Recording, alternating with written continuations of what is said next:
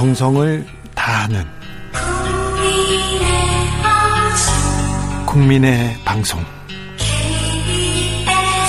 KBS 주진우 라이브. 그냥 그렇다고요.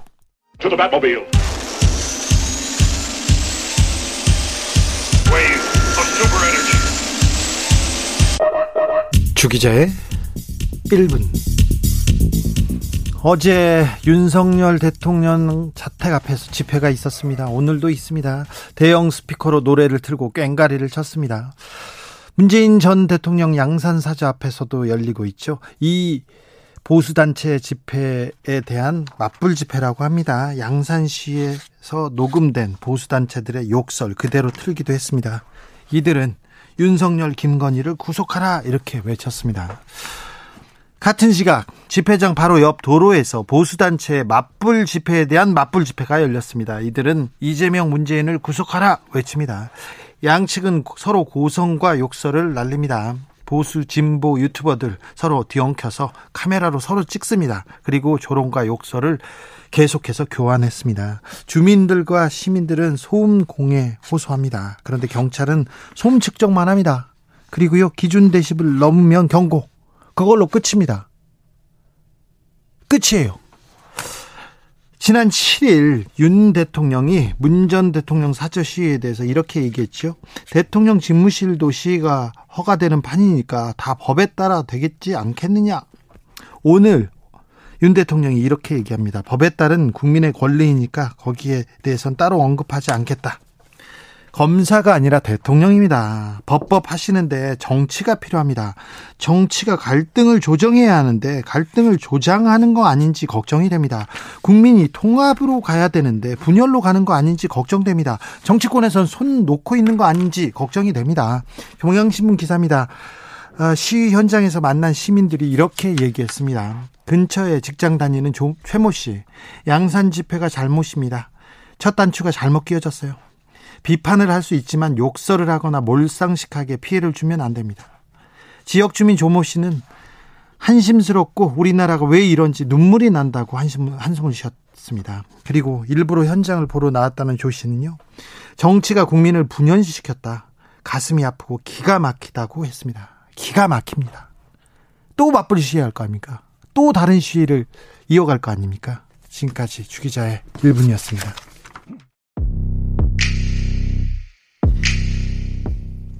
BTS Louder Than Bombs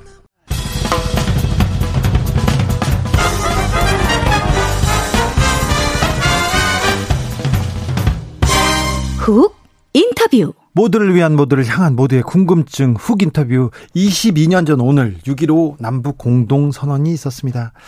아, 당시에 분단 이후 남북 정상이 처음으로 만났어요. 역사적인 만남이었는데 그그 때 가슴 벅찬 감동 아직도 지워지지 않습니다. 2000년 오늘 김대중 대통령과 김정일 국방위원장 평양에서 남과 북이 자주적으로 통일해야 한다는 선언 발표했습니다. 그런데 지금 오늘 남북은 어디를 바라보고 있을까요? 남북 분단 70년 우리에게 통일이란 어떤 의미인지 되새겨 보겠습니다. 김홍걸 의원 모셨습니다. 안녕하세요. 네, 안녕하세요. 네. 22년 전 남북 공동 선언 당시 의원님 어디 계셨습니까? 예, 서울에서 이제 TV 중계를 보고 있었죠. 평양 같이 안 가셨어요? 평양 그땐 못 갔습니다. 그래요? 그 이후에는 가셨죠? 예, 예. 네. 아니, 근데 아들인데 이런 행사는 가야 되는 공적인 일이니까. 공적인 일이니까요? 갈 수도 있잖아요. 친구들도 가는데. 네. 그 공적인 일이니까 못 갔죠. 네. 자, 아버지께서 김대중 대통령께서 평양에서 돌아오시고 어떤 말씀 해주시던가요? 어 제가 뵌 중에서 네. 이 저희 아버님께서 그렇게 기뻐하시는 거는 처음 봤던 것 같아요. 아, 대통령 당선되실 때도 담담하신 표정이었는데 네. 그때는 굉장히 기뻐하셨어요. 그렇죠. 그러니까 왜냐하면 1950년도에 전쟁 났을 때 네. 인민군에 잡혀가셔가지고 총살 당하실 뻔하다가 간신히 살아나셔서 네. 그때부터 이 한반도 평화와 민족 화해를 위해서 정치를 시작하신 분이기 때문에 네. 평생 소원이 이루어지는 순간이 눈앞에 다가왔으니까 그렇죠. 얼마나 기쁘셨겠습니까? 통일로 정말 큰 한 발을 내디뎠죠. 예. 그렇죠. 남북이 손을 잡고 통일을 얘기하다니 아, 너무 감동적이었습니다. 자, 그 남북 공동 선언의 의미는 뭡니까? 좀 알려 주십시오. 어, 사실 햇볕 정책이나 네. 6.15를 얘기할 때 남북 간의 관계만 얘기하고 네. 이 평화 통일 이 의미만 얘기하는데요. 저는 사실 6.15의 의미를 더 크게 더 넓게 봅니다. 그러니까 무슨 뜻이냐면 2년 동안 집권한 후에 2년 동안 공을 들인 후에 6.15 정상회담이 이루어졌는데 네. 그것은 김대중 대통령님의 그 철학이 이 햇볕 정책이란 것이 우리가 외교를 잘해가지고 네. 주변 국가들이 한반도의 그 평화와 예. 안정과 번영이 자기들에게도 이익이 된다는 것을 잘 설득해서 우리 대한민국이 주도적으로 한반도의 운명을 북한과 함께 결정할 수 있게 되는 네. 그 상황을 만들어내는 게 햇볕 정책의 목적이었거든요. 예. 그것이 이루어져서 사상 최초로 한국이 한반도 문제를 결정하는 데 있어서 주도권을 진 것이 그렇죠. 바로 6.15 정상회담이기 때문에 네. 저는 그것이 역사적으로 의미가 제일 크다고 생각합니다. 그렇죠. 그때도 그때는 남북 문제에 대해서는 미국도 아 남한 그러니까 남측 김대중 대통령의 생각을 따라올 수밖에 없는 그랬죠. 그런 상황이었어요. 클린턴 대통령이 내가 믿고 맡기겠다 그렇죠. 이랬죠. 어, 지금 어떻게 되는? 근데 그게 그냥 된 게 아니고 끈질긴 설득에 의해서 된 거거든요. 예, 네. 아무튼 남북 관계에 초석을 깔았습니다. 근데 지금 남북 관계는 녹록지 않습니다. 현재 남북 관계 어떻게 보고 계신지요? 예, 지금의 상황을 보면은 정말 답답하고 이 어둠 속에 놓인 그런 느낌이죠. 네. 근데 정말 어려운 것이 이 전문가들 말씀을 들어보면 한편에서는 북한은 자기 갈 길 가기로 결정했다. 예. 그러니까 뭐 우리가 설득하려고 해도 소용없을 것이다. 이렇게 비관적으로 보는 분도 있고 요즘 북한에서 무력 시위하는 것이 이 자기들을 좀 봐달라. 네. 우리랑 협상 좀 진지하게 하자. 예. 뭐 조건 없이 그냥 만나자 이렇게 빈말 하지 말고 제대로 협상하자 이렇게 요구하는 신호라고 보시는 분도 있어요. 네. 근데 저는 두 가지 다 가능성은 있다. 근데 한미 양국이 북을 어떻게 설득하고 어떤 태도를 보이냐에 따라서 북한이 이쪽 길로도 갈 수 있고 저쪽 길로도 갈 수 있다. 저는 그렇게 봅니다. 북한이 기대하고 있을 텐데 새 정부하고도 관계 정립하려고 싶을 텐데 지금 계속해서 음. 한쪽에서 미사일 쏘고 거기에 대해서 우리도 강대강으로 무력 훈련하고 비행기 띄우고 그러면서 강대강 계속해서 좀 갈등은 고조되는 것 같습니다. 근데 저는 그 윤석열 정부가 뭐 어떤 확고한 이 남북 관계 개선을 위한 정책이나 철학이 있지가 않다 하는 느낌이 드는 것이 예. 그냥 북한에 대해서 뭐 원칙대로 하겠다, 단호하게 하겠다 이 말만 하고 네. 북에서 뭐 미사일 8발 쏘니까 우리도 똑같이 8발 뭐 맞춰서 네. 쏘고. 근데 북한을 항상 불량 국가다, 정상 국가가 아니다 이렇게 말씀하는 분들이 네. 그 유치하게 북한이 하는 걸 따라하고 있으면 어떡합니까? 아, 그렇네요. 달라야죠. 그렇죠. 불량 네. 국가라고 하면서 불량 국가를 똑같이 따라가나요? 예. 그리고 그래 봐야 효, 전혀 효과가 없거든요. 네. 그리고 북에서 강하게 나온다고 그래서 우리도 거기에 맞춰서 강하게 하고 또 북한은 거기에 대응해서 또 더 강하게 하고 이런 식으로 서로 수위를 높이고 갈등을 고조시키다 보면 네. 사소한 충돌이 전쟁으로 갈 수도 있는 거거든요. 아이고. 그러니까 그런 근데 전쟁이 난다든가 긴장이 아주 높게 고조되는 상황 정도만 오더라도 우리가 더 손해를 보겠습니까? 북한이 더 손해를 우리가 손해 보내죠. 그러니까 손해를 더 크게 볼 쪽이 더 자제를 해야 되는 것 아닙니까? 네. 그렇다면 그러니까 북한과는 다른 수준에서 외교를 해야죠. 그렇죠. 그렇죠. 그, 그렇다면 윤석열 정부는 어떻게 해야 됩니까?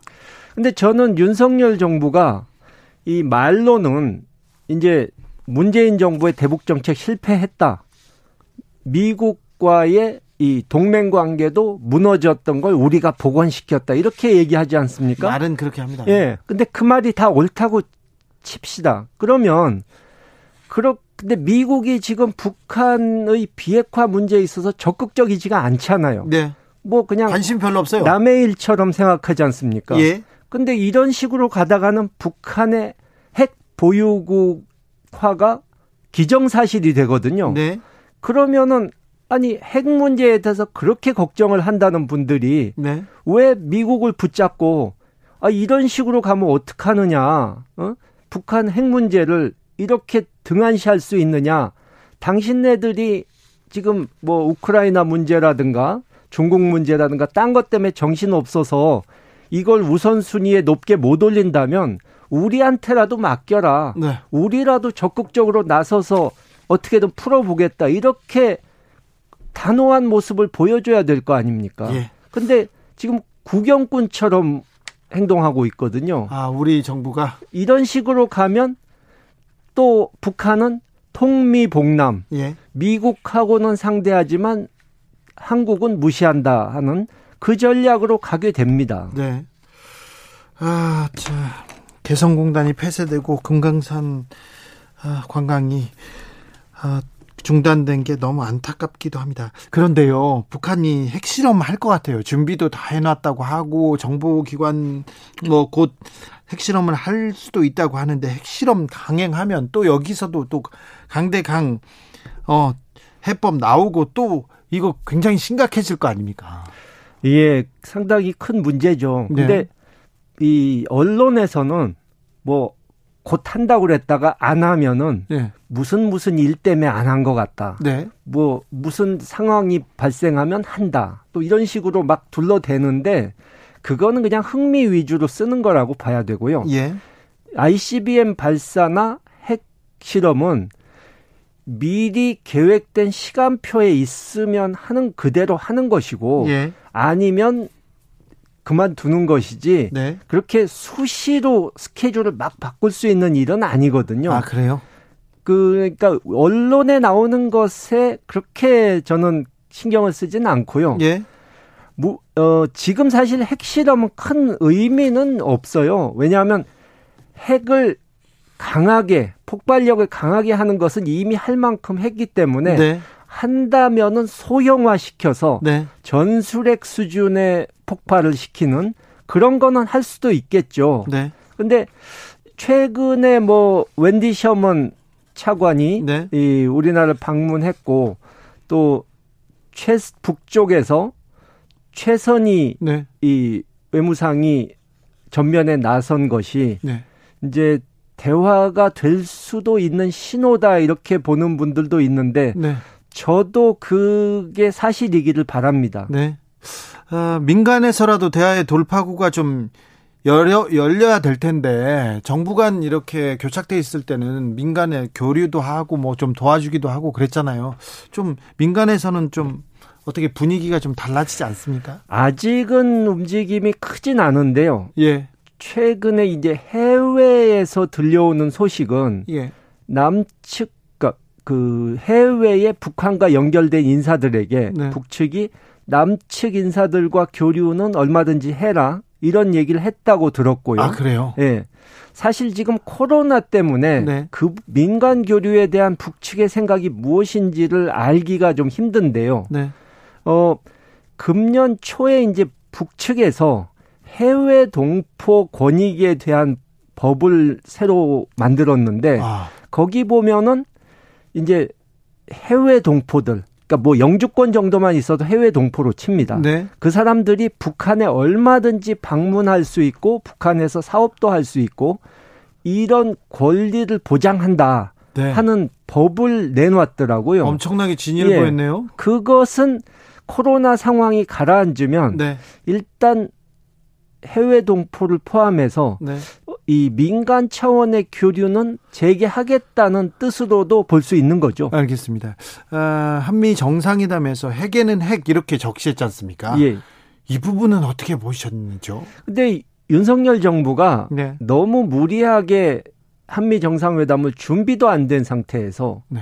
아니 취임한 지 열흘 만에 정상회담을 무슨 수로 제대로 준비를 하겠습니까? 네. 근데 정상회담 했으니 성과는 있다고 말을 해야 되고 마땅히 성과라고 내세울 건 없으니까 핵에는 핵으로 대응한다. 이걸 내놓았는데 우리나라가 미국의 동맹으로서 미국이 한국이 핵의 어떤 핵 공격을 받으면 미국이 대신 보복해주는 핵 우산의 개념은 몇십 년 전부터 있었던 겁니다. 네네. 전혀 새로울 게 없어요. 네네. 근데 그걸 굳이 얘기를 해서 북한을 자극할 필요가 있는지 저는 네. 잘 이해가 안 가더라고요. 알겠습니다. 네. 이해가 됐습니다. 삼상공구님, 김대중 대통령 때부터 이끌어온 관계가 정말 잘 되기를 이어지기를 바랍니다. 이 문제는 당이 바뀜으로 좌지우지될 문제가 아닌 것 같아요. 그러니까 남북의 화해와 협력은 거스를 수 없는 그 우리가 가야 될 길입니다. 그런데 아, 정권이 바뀌면 또 이 남북 문제가 좀 뒷걸음질 치지 않을까 그런 걱정이 됩니다. 네. 예, 이제는 근데 6.15 때는 사실 이 양측의 최고 지도자가 담판을 해서 빅딜을 하면은 순식간에 변화가 올 수 있는 그런 구조였는데 네. 이제는 정말 주변 상황도 훨씬 어려워졌고 그리고 미국과의 관계도 예, 풀어야 되죠. 예, 북한의 핵, 핵 능력도 고도화됐기 때문에 네. 이 한반도 평화 체제를 구축하고 한반도 비핵화를 이루는 것이 그때보다는 훨씬 어려운 고차원의 방정식을 푸는 그런 상황이 돼버렸죠. 아, 이 문제에 대해서 조금 더 노력해야 되는데 윤석열 대통령이나 윤석열 정부가 남북 문제를 좀 잘 풀어주기를 바라봅니다. 다른 것도 좀 물어볼게요. 네. 어, 김건희 여사가 저기 봉하말 이렇게 권양숙 여사 예방했지 않습니까? 그거 어떻게 보셨어요? 요즘 뭐 그분이 여러 가지 활동을 한 게 언론에 보도됐는데 네. 저는 개별적인 활동 하나 하나는 뭐 별 문제 될 건 없다고 봐요. 네. 근데 문제는 자꾸 논란이 생기는 것은 네. 이 대선 때 이 뭐 주가 조작 문제니 뭐 학령 문제니 네네. 이런 게 나오니까 급한 불을 끄기 위해서 아유 나 저 내조만 하고 조용히 네. 대통령 부인 역할 안 하겠다. 네. 제2 부속실도 없애겠다. 이렇게 그냥 해버렸지 그렇죠. 않습니까? 네네. 근데 그렇 그게 현실적으로 가능한 일이 아니거든요. 네. 그러니까 이 그러지 말고 그 당시에 판단을 내가 잘못했다고 스, 솔직히 인정을 하고 네. 제2 부속실을 부활시켜서 공식적인 채널에서 대통령 부인의 활동을 관리하고 보좌하도록 네. 하는 게 저는 옳다고 봅니다. 네. 그것이 논란을 없애는 길이고요. 앞으로 좀 대통령 부인의 자격과 역할을 확실하게 규정을 해서 더 이상 좀 이런 논란이 없었으면 좋겠네요. 네, 그러게요. DJ의 아들이었어도 하나 물어보겠습니다. 이번 대선과 지방선거에 드러난 아 진짜 민주진영 핵심 핵심 지지층 그리고 호남의 민심은 뭐라고 보십니까? 예, 뭐 그동안에 민주당에서 이제 호남에서 굉장히 쉽게 다 당선이 되지 않았습니까? 네. 근데 이제는 호남 의 유권자들이 워낙 이제 정치 의식이 높은 분들이셔서 그런지 네. 이제는 민주당 간판만 달고 나왔다고 해서 그냥 자동으로 당선시켜 주지 않겠다. 예. 네, 후보 내는 거 봐가면서 민주당이 잘하는지 봐가면서 투표해야겠다. 그러니까 4년, 아, 6년 전에 국민의당 바람 불었을 때 한번 회초리를 맞았는데 네. 시간이 또 지나가니까 그 혼났던 기억을 잊었구나. 네. 다시 한번 좀 혼이 나야겠다 이런 생각을 하신 것 같아요. 네. 그래서 아마 무소속들이 많이 당선되지 않나 싶습니다. 몇 년 전에 국민의힘 국민의당 바람이 불었었죠 민주당에 예, 그, 예. 그, 그 내용이라고 해야 되나요? 그 갈등, 그, 그 갈등을 봉합하고 민주당이 정권을 잡았는데 그 이후에 이번에는 어떻게 될지 그 얘기는 좀 다음번에 하겠습니다. 예, 예. 다음번에 듣겠습니다. 지금까지 김홍걸 의원 말씀 들었습니다. 감사합니다. 예, 감사합니다. 정치 피로, 사건 사고로 인한 피로, 고달픈 일상에서 오는 피로. 오늘 시사하셨습니까? 경험해 보세요. 들은 날과 안 들은 날의 차이. 여러분의 피로를 날려줄 저녁 한 끼 시사. 추진우 라이브.